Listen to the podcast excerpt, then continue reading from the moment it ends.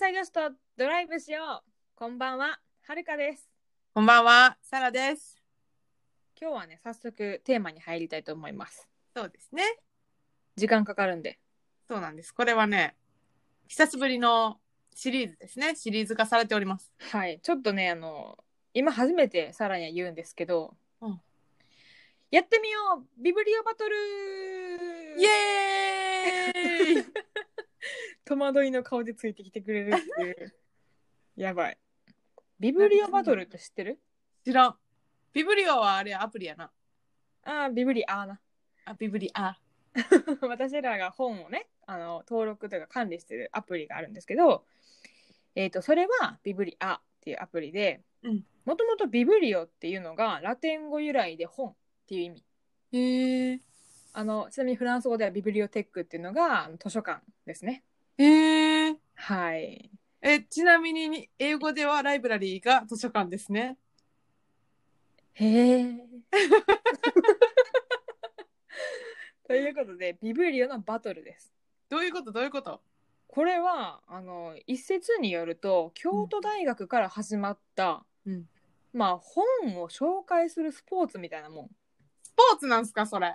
そう一応ねそういうことで一応ね説明文読むとビブリオバトルとはみんなで集まって5分間でお気に入りの本を紹介し読みたくなった本イコールチャンプ本というんですけどそれを投票で決定するスポーツのような書評会ですえー、それはるかに絶対負けるよ。私、語彙力と選んでる本のな、あの、感じで。いやいや、そういうことじゃない。でも、あの、ちょっと今回は、私ら2人しかおりませんので、うん。どうやって投票するの？投票とかありません。あ、そうなん。自己投票。はいごご安心してくださあ、い。よかったです。まあ、最後に、はるかはサラの紹介した本の中で何を読みたいかとか、うん。何にサラは、サラははるかの紹介した本の中で何に興味があったかとかを、はいはい。まあ、軽くね、いいっすね。はい、できたらと思うんですけど、はい。まあ、本来のビブリオバトルではないにしても、うん一回ビブリオバトルの流れをね、知っておきましょう。はい。お願いします。いきます。1、発表参加者が読んで面白いと思った本を持って集まる。かわい集まりました。い。かわいい。これ1やから、これ。はい。2、順番に1人5分間で本を紹介する。はい。3、それぞれの発表の後に、参加者全員でその発表に関するディスカッションを2、3分行う。なるほど。で、4、すべての発表が終了した後に、どの本が一番読みたくなったかを基準とした投票を参加者全員1票で行い、うん最多票を集めたものをチャンプ本とする。チャンピオンのチャンプってこと？そうやな。ああ、オッケ前春がちらっと言ったから、あの、あ、てかインスタあげたわ。あの、70人に本進めまくったー。うん。1年間のことっていうね、うん。あの本の中にもビブリオバトルみたいなの出てくるやん。えー、ほんま私まだそこまでたと、ちなみにその本読んでるんですけど、そこまでたどり着いてへん。あほんま、花田々子さんの本ね。うん。そのマッチングアプリ使いながら会った人に本進めまくるっていう本なんですけど、うんなんかね後半ぐらい出てくるまだや。まだ達してない。すいませんネタバレしました大丈夫です。大丈夫ですそんなに流れにはあの影響ないんで、わかりました。安心します。まあ、今日は5分間っていうルールも一旦無視して、うんいつも通り本の紹介をしますはい。はい前2回やったことあるやんな本の紹介ある。何回かやってるよな。3回目ぐらいこれ。えそんなやってたっけ？やったやん。やったやばいやった。私の頭の中のアップデートがはるかは一番最初に天地明察とか難しい系を紹介して、うんで、2回目にちょっと妹とかの軽いやつ紹介してた。ああれ2回目か全部1回やったわほんま？で、これ3回目ちゃう？心の中では全部がい一つやった。なるほどね。じゃあ今回も初回の気持ちで、あの、初心を忘れずに頑張ろう。頑張ります。えいえいおう。おうおうおう。誰から行くこれ？えー、はるかはね今日4冊ありますね。あ、じゃあ私3冊やし、はるかからやな。はーい。じゃあもう簡単にねそれぞれいこうと思うんですけどはい南海キャンディーズは山里亮太うん。山ちゃん。山ちゃんそう山ちゃんの「天才は諦めた」っていう本ですはい。あちなみにね今日選んでた全部あの前と比較してえ第1回と比較してもだいぶ緩い系のね、うん本になってます。えっ、とこれはまあ山ちゃんのエッセイ本で自分が高校生の時から今今に至るまでお笑い目指すしてる中の山ちゃんの人生を書いてんねんけど、うんまあ、最初は山ちゃんクソやんと。もうなんか、ダメな人間やな、その下に、人に対して自分の価値観を押し付けるし、なんか見下してる？周りの人を。なんやけど、最後の方まで読むと、あ、違うなと。これは、山ちゃんの性格が悪いっていうシンプルな話なんじゃなくって、うん山ちゃんがお笑いに熱いねんな、ただただ。なるほど。熱か熱苦しいってこと、そうでお笑いが好きすぎてお笑いを大事にしすぎてお笑い尊敬しすぎて相方に求めるものも大きくなっちゃうなんか一緒に頂点目指そうぜじゃないけど、うん。でなんかまあいろんな相方をこれまで、まあ、経験するんですけど最後にしずちゃんに出会って、で南海キャンディーズそんな仲いいコンビっていうイメージ多分ないと思うんやんかうん。やな、なんかちょっと、あべこべって感じ。距離感あるやんなんかしずちゃん女優やったりボクシングやったりしてるし、うん。お笑い一本ですって感じではどちらもないやん。うんでもなんか長くうまくいってる。なんかその秘訣がわかる。へえ、読んだらわかるってこと、わかる。なんかしずちゃんあん見えてもすごい真面目やし、うんなんかすごいハートは綺麗なんやなと思って。えー、じゃあ南海キャンディーズのファンになりそあ、なりそう。なんかコント見たもん。終わってから YouTube うとかで。おお。なんかこのコントはこういう背景で考えてますとか全部書いてあるんだけど、え、そんな苦悩ありながらのこのコントなんやとか思うと M1 とかの見方も変わってくる。へえ、そうなんや。うん、なんかお笑いってただただ舞台で見て感動して笑ってっていうだけやったけどいやーやっぱ緊張するよなあんなに笑わせてるけど舞台立ってさなんか滑ったら終わりやみたいなその緊張感も怖いしうん。よっぽどストレスもたまる仕事やし、うん。誰もがなれるもんじゃないなと思ってあの深く深く反省しました。反省にまで行ったんですね。そうですね小学校の時芸人になるわってずっと言いふらしてたからはいはい。でもそれは関西人が誰もが通る道やと思うけど。そうやんな、うん。私も言うてた。大体言ってんねんあ私はいつまで言ってた？芸人と結婚するって高校生の時本気で思ってた。あ結婚したい派、うん結婚したい派。でも確かに芸人ってさファンと結婚せえへん結構するよなうんでもなこれ一番やばいやって自分のこと好きな人と結婚したわけやん確実に、やばない。うん、最高ちゃう？最高。私ほんまに大学生になったらそういう大阪の漫才とかそういう芸人が入り浸る居酒屋とかにほんまに絶対行きまくろうって決めてたもん。一回も行ってへん。思惑があったんやなそうそいううなんです。いやーいい本でした読みやすいしもうさーっと読めるねんけど、時々こう直筆ノートのなんやろページとかもあってまあ腹黒いことバーって書き殴ってあんねやんか、うん。なんかそれがまたリアル。いやーなんか全部さらけ出してる感じいいな。うん、なんか本ってやっぱ活字になっちゃう以上さあんまりこう文字で見る人の性格とかって分からへんやんか。うん。でも殴り書きとか、なんかこのネタはこういうふうにして考えたみたいなノートがちょっとだけ載ってると、なんかその人の性格じゃないけど内面はちょっと知れるかなっていう気がして、へえ。おもろですなんかそれが山ちゃんっていうのがまたいいな。まあ自分ではなかなか選ばへんと思うもん。うんでその本を今さらに貸し出し中です、はい、貸し出してもらってます。まだ全部読めてません。全部読めてない本いっぱいあります。大丈夫です ゆっくり読んでくださいありがとうございます。以上一冊目でしたはい、ありがとうございます。では、サロの一冊目いきたいと思います。ザ・ビブリア、ビブリアゲーム。ねえ名前変えんのやめてよ ビブリオバトルやから、なんかそういうゲームみたいなぬるいのじゃないから。ちょっとあのーほら、あれみたいな、アタックチャンスみたいな感じで言いたかっそう。バリスカイプ越しに拳作ってくるやんって思った。た。うんじゃあ行くで。はい。うん、はい。私はこれは西加奈子さんの美しい人という本です。なんか綺麗なタイトル、やろ？で、なんかこれはどこで手に入れたかというと、あこのそもそも西加奈子さんは私、さらばという本で読んだことがあった人やけど、まあ、ちょっと知ってたと、それで。っていうのと、あの、はるかのおすすめの、あの、日比谷にある日比谷シャンテの中に入ってる、その、あれよ、えーアプリで出会った人70人に本勧めまくった人が店長をしている本屋さんはい。先でできた本ですね。そうそうそう。そこに行って、まあ、女性目線のこう本がすごいいっぱいあるところやってんけど、そこで見つけた一冊で、ふと手に取った感じ、これ読もうって思って買いに行ったんじゃなくて、わーって見てたらパッて目に入って、あ、西加奈子さんって知ってるなーって思って、そういうのめっちゃよくない、いジャケ買いでいいんですよ、本な、なんかそういうの久しぶりにしたなと思って。で、うんちょっと、あの、その、あらすじみたいなのをも読んでみたら、なんか当時の私の心境に割としっくりきて、うん。で、なんかその、話ざっくり言うと、その、サラリーマンの OL のね、女の人が主人公やねんけど、ゆりさん。うん。で、なんか結構他人の目とかを気にして、会社でもビクビクと生きているタイプ。みんなにうん。好かれたいみたいな。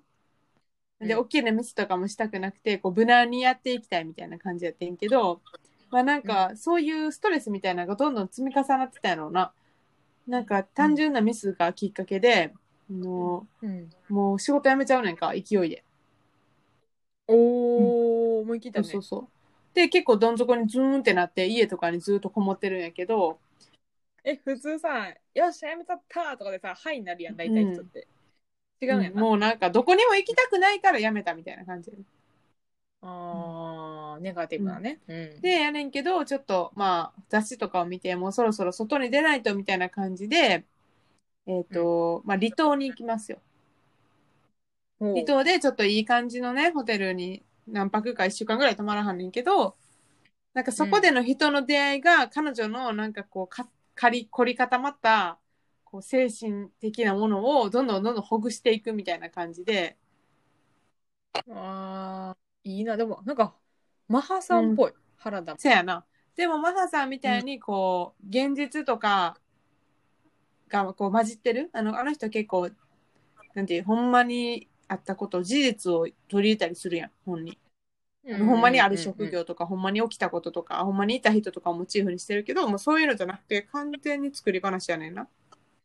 うんうんうん。ねなんか私的に共感したところは、なんかその、私も割となんかこう会社でミスすんのはやっぱり怖いなって思うし、特にうん今の仕事ってやってきて当たり前っていうかそのオペレーションで、あの、物が流れていくところで作業してる、作業してるから、なんかその、ミスは起こるし、結構いろいろ調整とかしたりめんどくさいことも多いんやけど、できて当たり前と思われてる仕事で、あミスしたくないなって思いながら、あ今月もうまく回れみたいな月次業務。逆に言うと、できてない時が異常事態みたいな感じやな。だって安定供給してるのが、うーん、難しい仕事やな。だからなんかそういう気持ちすごいわかるなと思って。うんうんうんうんなんか私もいろんな市場の人、海外の市場の人に、あの、この工場の担当者、マジでできひんな、みたいな思われたくないなって日頃から思いながら、なんか仕事してるから、なんかそういう緊張感みたいなすごい共感できて。言うもんな、結構サラは気にするしさ、うん気にしいあのちょちミス、ミス引きずるタイプやな、意外と。そうやねんそうやねんなんか結構あっけらかんとしているようで、そういうとこ、ちまちまちまちま気にしちゃう小さい性格やから。うちのサラちゃん、繊そう細なんんですすガラスの心やねん、実はこう見えて。カリーンっつって。まあなんかそのね なんか共感できるってところとその読んでいく過程で結構ほわっとした本やねんけど、あなんかこの主人公がどんどんこう解き放たれていってる感じがなんかこう読ん。でてすごい感じる？わかるっていうより感じるみたいな。自分にちょっとハマってるんやろな、そうそうそう。きっと。だからなんかすごい仕事とかしんどい時にこれ読んだらちょっと気が楽になるんじゃないかなとかなんかそういう気持ちで読めたのでちょっとおすすめしてみようかなと思いました。じゃあ次、はるかの2冊目ね。はい。えっと、小野寺文則さんの人という小説です。もう全然ひその作家さんもなあの題名も聞いたことないです。なかった、はるかも。なんか、うん。見つけたきっかけはブックオフパトロールです。おー。まあ定期的にはるかの中で開催される イベント？ブックオそうそうそうブックオフの、えー、と小説の棚を仕事終わり在宅勤務終わりに眺めに行くっていうイベントなんですけどうん。それでもほんまにもう見た目で気になった本をパッパッパッパッと取って印刷200円とかやからまあ5冊取っても1000円そういうねあの遊びをしておりますいつもなんか、レベルの高い遊びですね。突如夕方に現れる女みたいな感じなんやけど でえっ、とこれはですね結構はるかの中で参考にしてる本の賞が本屋大賞なんやんかうん。これが一番参考にしてて自分的にはなんか合うなと思っての2位になったことがある本うん。うんうんであらすじを言うとと不慮の事故でお父さんを亡くしてしまって大学生の時。まあ大学生？大学生か。でそのほんますぐ後に次お母さんを亡くしてしまうっていう男の子の話なんやんか。悲劇？そう。でなんか大学生やからお両親どっちもいなくなっちゃったらやっぱ学費も払えへんし奨学金は借金と一緒やしっていうことで退学します。うん。で舞台は東京の西、えー、と東の方あの千葉寄りはいはいはい。やけど、で退学したら何したかっていうとお惣菜屋さんでバイトを始める、うん。でまあ、自分の生計を立てていくために働くんやけど一見ここまで来たら結構悲劇やんか。もういや、うんめったにやばいそうそうやろ。めったにない境遇でこれはもうぐれてもいいんじゃないかっていう境遇なんやけど主人公の男の子も淡々と淡々と生きていくみたいな。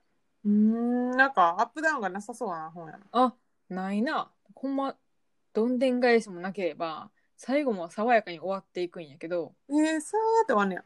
でも一応恋愛模様とかなんかヒューマンなんていうのかなストーリーなんかこう人情を感じさせてくれるうん。文体で、結構それもさーっと読めんねん。へえー。でなんかお父さんが昔料理人やったってのを聞いてたからその昔働いてたであろう同僚のとことか自分で訪問しに行ってお父さんが亡くなってしまってうん。でここ亡くなった両親のつながりで違う人と出会っていくっていうのもなんか不思議やなみたいな。うん、確かに。うん、だってもう本人おらへんのに自分でこう手繰り寄せて人と知り合っていくのもまた新鮮やなと思って。乗り越え方がなんかいいね。うん。で、なんか自分がそのへこんだ時にきっかけ、お惣菜屋さんで働くきっかけになったのが、コロッケうん。で、もうひたすらにコロッケを食べたくなるという本になってます。今日のお昼コロッケ食べちゃいました。ああ食べたくなっちゃいました。ほんまなんか揚げ物の描写がうまくて、食べ物の描写上手な本なんや。うん、なんかあー美味しいよな美味しいよなって思いながら見てる。へえー。それは何がいいの？なんかその、ストーリーがいいの？それともその雰囲気？それとも食べ物？なんか絶対悲劇やのになんか主人公をすごい身近に感じる？てかよくいそうな人、へえー。うんうん、だからどんな境遇であっても人間生きていかなあかんしその点この子は結構なんていうの？真面目というか生きるということに向き合ってるなという気がして、うん。で、まあ、近くにいるというか周りの人もすごいいい人なんやけど、まあ、最後恋をしますと。えー、キュン。その延長線上ですって終わっていくんやけどその終わりの一番最後のセリフがほんまに爽やか。ああ、いいなさ、うんでもそれは全部を読まないとその言葉の深みがわからんって感じ？わからんって感じ。ああ、いいっすね、それ。うん、なんか知ってる地名もちょこちょこ出てくるし、うん。なんかこの関東に住んだからこそ分かるこの距離感とか、あーうん、なんかちょっとほわっとしますね。いいですね。はい、ということで、はるかの2冊目は小野寺文則さんの人という本です。はい。じゃあ次、サラの二つ目いきたいと思います。はい。えーっと、えー外国人の人が書いたやつで、レティシア・コロンバニさん。フランス人です。難しい。うんうん。えー三つ編み。もう、髪の毛の三つ編み、そうそうそうそう。うんうんうんこの三つ編みは髪の毛の三つ編みもやし、この三つという数字に意味があります。うんで、なんつこれはね、フランスで120万部突破の傑作小説らしくて、すごいやん。120。うん、すごいよな。世界中で翻訳されてるらしい。えー、知らなかった。うん。で、まあ、ハセリアもこの本知ってるって言ってたよな。うんうん。友達にお勧めされてこれは読んでみたんですけど、まあそのサラはそういう女性の権利とかすごい、まあ気にしてるっていうかそういうのに興味があるから、これ面白いと思うでって言ってくれて読んでみるけど、うん。この三つ編みの三つ、三つ編みの三っていうのは、三人の女性という意味も示していて、うん。うん、主人公は3人の女性やねん。全然ど、何人とか、ナショナリティも、国籍も、住んでる地域も、まあ、そのステータスも全く違う3人の女性やねんけど、まあ、うんそれぞれに境遇があって、で、一、人がインド、インドの、あの、不可植民っていうね、はいはいはい、はい。カースト制の一番下にある、なんか、ね、あの、身分で言うと一番低い。そうそうそう。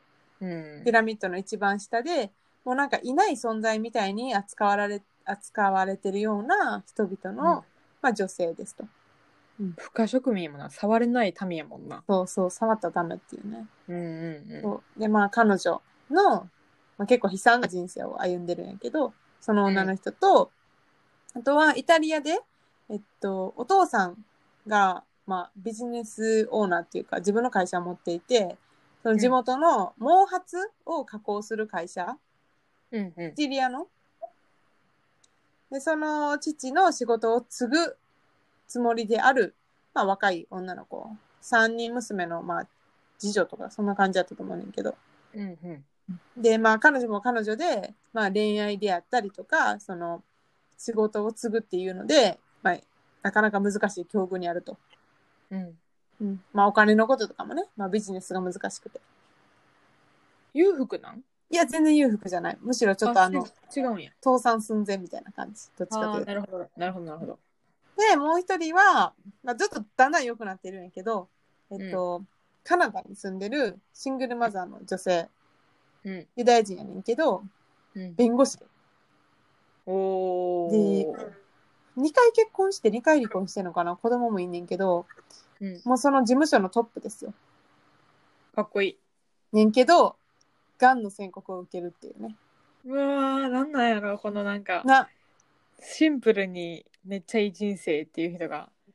そう。だから、それぞれ、まあ、その、なんていうかな、じもうそもそも生まれた時から、こう、境遇が悪いって人もいれば、うん、努力で勝ち取ったけど、もう、偶然にもこう、どん底に突き落とされるとか、それぞれ境遇があって、まあ、彼女たちは頑張って生きようとすんねんか、それぞれの場所で。ねんけど、こう、あることがきっかけで、彼女たちの人生がこう、一瞬、通う、通うっていうか、こう、重なる。へえ、全然地域も違うし、身分も違うけど、その重なり方結構感動する。あ、こういう感じ？っていう。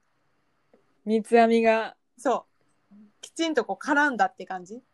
髪がね。へえ、気になる。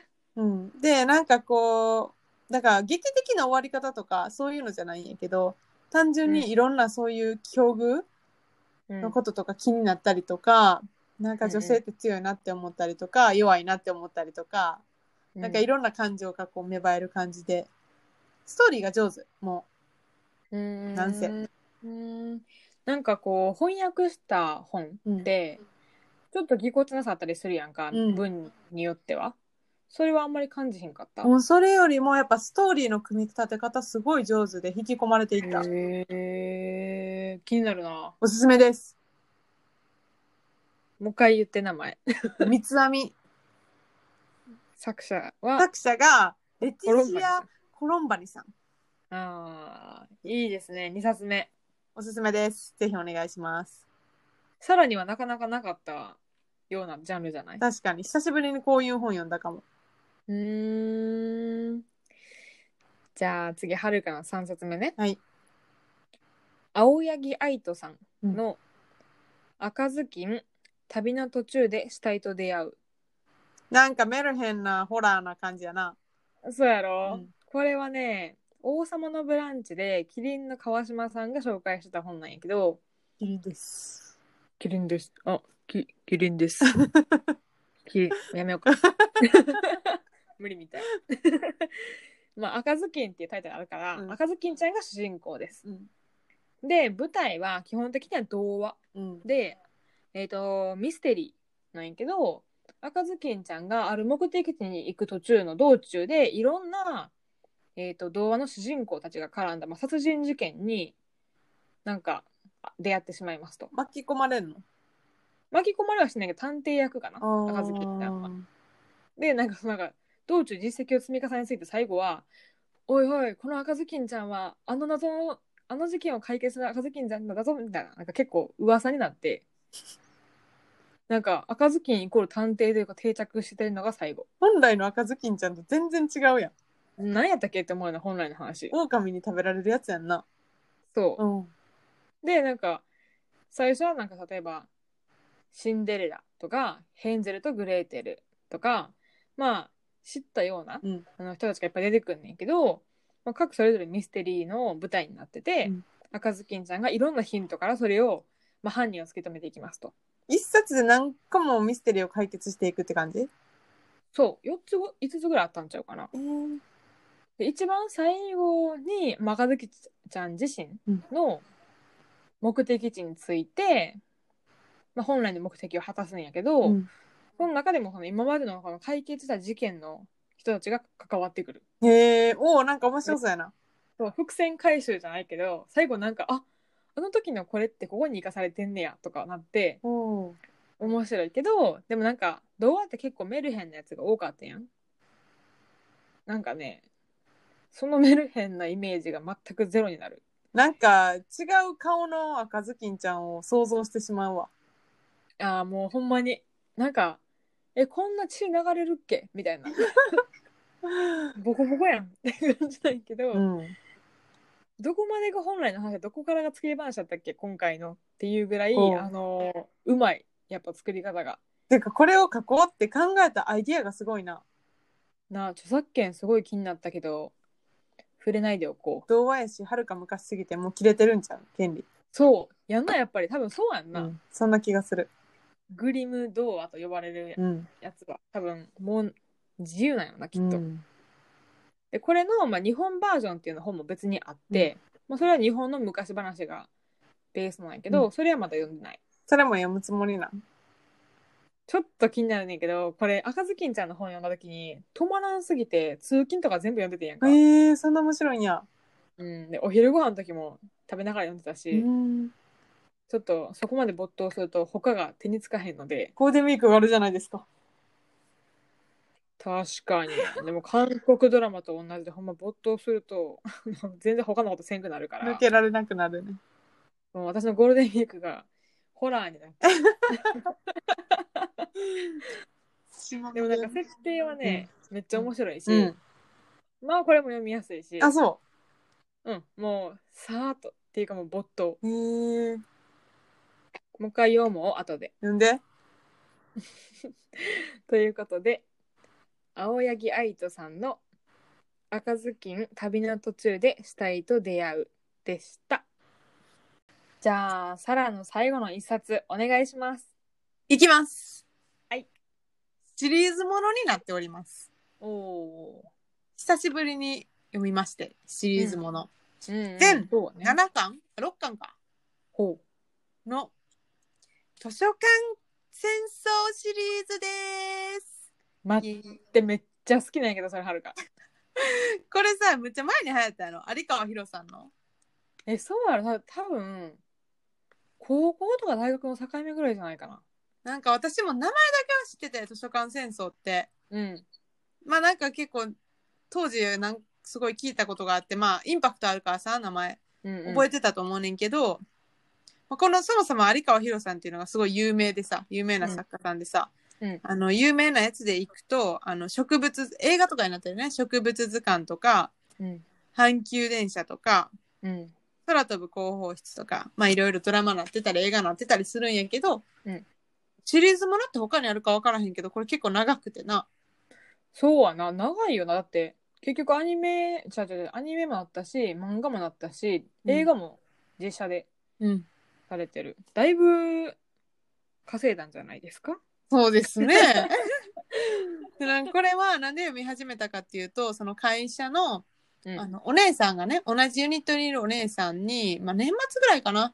あなんか最近すごい頑張って本読んでるんですって言ったら、ほな、うん面白い本あるし貸してあげようって言って。で、貸してくれはった。絶対はるかと気合ううん、かも。なんかちょっと性格もはるかと気合いそうやもん。あそうなサバサバしてて。のおー気になる、めっちゃ好きこれ。めっちゃ好き。な、これすごい面白くて、私今、えー6分の4冊目読んでるんやけど、おお後半や。んうん、そうやねん。結構後半戦に入ってきておりましてですね。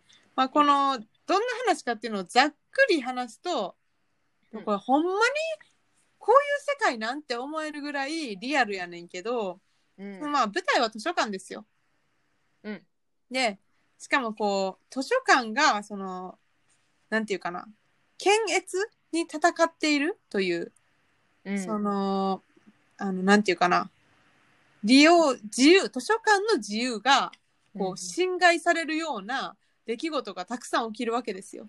うんうんうん。法律ができたりとか、あの、人が好きな本を読む、その権利が、こう、脅かされるような、うんなんかそんなだ団体とかがあって、まあ言うなれば、その不適切な言葉とかが書かれている本は、もう、なんか、検閲の対象になって、図書館になんか置いたらあかんし、本屋さんでも売ったらあかんみたいなね。なんかあの犯罪者のなんやろな精神を作り出すのはそのちっちゃい頃に読んでる本が原因やとかさ、なんかこう不適切な表現とかあのグロいとか、うん。そういった表現を見てしまうことでまあ思考がねあの、犯罪寄りになってしまうみたいなそんな多分理由やってんなそうそうそうそう、そういうのとかもあって、取り締まるんやけど、でもその、ほその主人公たちっていうんかな？うん。のは、その、その図書館の権利を守る、うん。図書、図書区、図書特殊部隊という、ライブラリータスクフォースっていう、うんうん。その、普通にさ、図書館で働いてる人っているやん、公務員に。うん。あれの中に、そうそうそう、秘書さん？うん。秘書さん。師匠司書さん。うん。あれの、なんかその、大きい、そういう図書館で働く人たちの中に、こう戦闘部隊があるみたいな、マジで銃持って戦うみたいな感じやねんけど、これさもう言葉で聞くとめっちゃ難しいやん。なんか理解するのが、うん。えどういうことってなんねんけど。うん。もうそういう世界やねん。そうやねん。しょうがないもん、これは。もな、最初、これ、私の話聞いたら、え、やばいやん、そんな世界って思うやん。でも最初本読むやん。あれ？こういうことってあったんやっけ？昔とか、うんうんうん、なんかそういう感覚にとらわれんねんな。うまいねんな設定のなんか書き方が、あたかもほんまにそういう世界が存在してるような感じでさ。うん。で、まあそこでこう、本の、本を守ったり、利用者の権利を守ったり、まあ恋愛したり、うん。いろんな事件があって、そういうイベントをね、どんどんこなしていくみたいな感じやねんけど、そうやな。面白いね、これ。なんか豆知識も増える。なんかほんまかどうかわからない。もうこれがさほぼ現実なのか SF なのかわからないぐらいのこうテンションで書かれてるやんか。確かに。だからなんかなんやろ師匠は本一冊手に取ってパラパラっとめくったらこの本に読むのに何分かかるかわかるとかさ。うん、あったな。なんかあるよな。あの一行に何文字入ってるかで大体計算して なんかこの短い時間で読み終わりますよっておすすめしたりとかできますって書いてあって、うん。えそんな知識あんの？ほんまに？って思ってな。うんあとなんか紙連れの花？ああ、そうそうそうやな。あのマークね。あの、あれ実際そうなんかな？わからへん。知らんよななんか、うん、調べてみるカモと。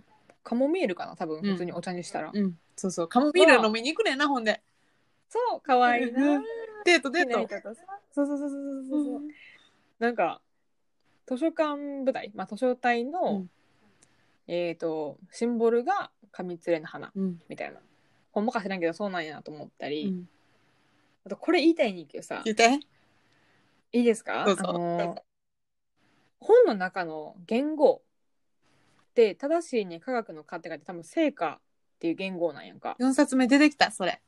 おほんま。1行目やった。ら4冊目の1行目に出てきた。そうそうそう本の最初に出てくるよな。うん。でそのワードすごい覚えててなんか知らんけど、うん。で今回その令和になるときにさ言語いろいろ候補あったやんか、うん。でその考える委員会のところで最後3つに絞り込みましたみたいなニュースが、えーと令和1年の3月とか4月ぐらいにあって、その候補の中に成果っていうのがあってん。おー。でその時はるかはこれ図書館戦争ちゃう？時代は？思ったやんか。でもやばいよ。これ検閲始まる検閲始まると思って。でもこれに気づくのは図書館戦争のファンしかおらへんと思ったから心に秘めててんけど、うん。ここで爆発させてみました。ありがとうございます。いやこれ、本好きにはたまらん本やな。なんかねなんやろ。舞台がもう本屋本屋さんじゃ図書館やもん。そうねやっぱ映画から入ってんやんかはるかあ、そうなんや。うん、映画どっちだったかな？多分映画の1だけ見て本全部読んででシリーズ2とか見た映画のの。だからなんか結構行ったり来たりしたタイプなんやけど映画もキャスティングがもう神やったみたいやな。そう、私もキャスティングだけ確認したよ。ぴったりやった、その役柄に。大体こういうの失敗するやんうん。誰か一人違うかでするやんかああっぱれっていう感じどうきたかって感じやな。そうきたか いやほんまにあのー多分なんかイメージも壊してないし、ファンも大喜びのキャスティングだと思いますので、なんかね、本読むのちょっと長いなって思う人おったら、映画から始めてもいいかもね。確かに、うん。難しい言葉も多いけど、まあそんなことは気にせずにサクッ、さらっと読めるようなね。そうやな。うんあの、それもあるけど、なんか、メルヘンな要素とかさ。そう、キュンってくるね。その恋愛の感じがすごい、いや、ないない、ないって思いながら、キュンキュンってくるね。そう、ないって頭では分かってんねんけど。えな ああ、読もう。読まな、これも。な、ぜひ。ということで、もう、はるかとサラ、どちらか、どちらもおすすめしている、えー、有うん有川博さんの図書館戦争シリーズでした。イエーイイエーイ。では、はるかの最後のおすすめお願いします。はい。なんかね、ビブリオバトル、図書館戦争、なんか近しいやん、なんか。ね、何が？もうここで終わっときゃよかったかもしれへんけど。ですよ。ワード的には。最後ちょっとほんわかさせておきましょうお。願いします。と増田美里さんっていう方の47都道府県女一人で行ってみよう行ってみよう、行ってみよあのー最初に言ったこと全然なんか女一人がどうのこうのっていう話では全くなくって、うん普通に旅行したかったんですよこのコロナ禍やのにう。うん。でもできひんじゃないですか、うんだから人が旅行したやつ読もうと思ってあ、読んだきっかけね。そうこれもブックオフパトロール、うん。でも旅っていうのにも惹かれてたからその時は旅っていうワードがつく本を2冊買ってるへえ。うん。で、うーん、まあ、タイトルから大体想像つくねんけど、増田美里さんっていうイラストレーターさんのエッセイ本で、2000年の前半、まあ2003年とか2004年ぐらい、それ時に、1ヶ月に1都道府県旅行に行くっていうことをするのね。っうん。てことは47やから4年間ぐらいうん。かけて日本全国回って旅行するって話なんやけど、うん私らが旅行するときってさガチガチにスケジュールまあまあ詰めるやんか、うん、行きたいとこいっぱいあるもん。食べたいもんいっぱいあるもん。そうなんか分単位で決めるっていうよりもあれは絶対見ようとかここ絶対行きたいとかは決めるやん、うんでも増田美里さんないねんそれがへえ。なんならあるねんけどあって確かに行くんやけど結局行かんまま終わっちゃうのその行きたかった場所にはえ？例えばなんか佐賀でバルーンフェスタなんかあの気球に乗れるっていう祭りがあると行きてー、私それ。はるかやったら佐賀やったら吉野ヶ里遺跡行くんやけうん。おど、おお。増田美里さんは気球のね祭りに行きたかったと私もそっちやな。うんいいじゃないですか、うん。でその日に合わせて行きました、うんでも行くの遅かったんで間に合いませんでした乗れませんでしたっていう しかも泊まるのはもうビジネスホテルとかで,、うんでご飯とかも好き嫌いめっちゃ多いから現地のものを食べるっていうよりかはコンビニで買ったやつ食べるとか、へえ。なんか今これ食べたいからこれ食べようもうゼリー食べたりとか、へえ。なんか全然自分と違う旅行の仕方やったからそれがまた面白くて、うん。でこんだけ旅行して思うのはなんか名物食べなくてもいいんやと思ったみたいなそんな結構なんか新しい感想なんやんか全然良くないけどな。うん食べなあかんのちゃう？名物と思っちゃうけどなんか最後までそれははるかもあの受け入れられへんというか、うん。いやはるかやったら多分これ食べるなとはな思いながら見ててんけど、うん。まあ、人によってさ楽しみ方全然違うし、この人はイラストレーターやからね美術館とかにすごい興味があって、うん。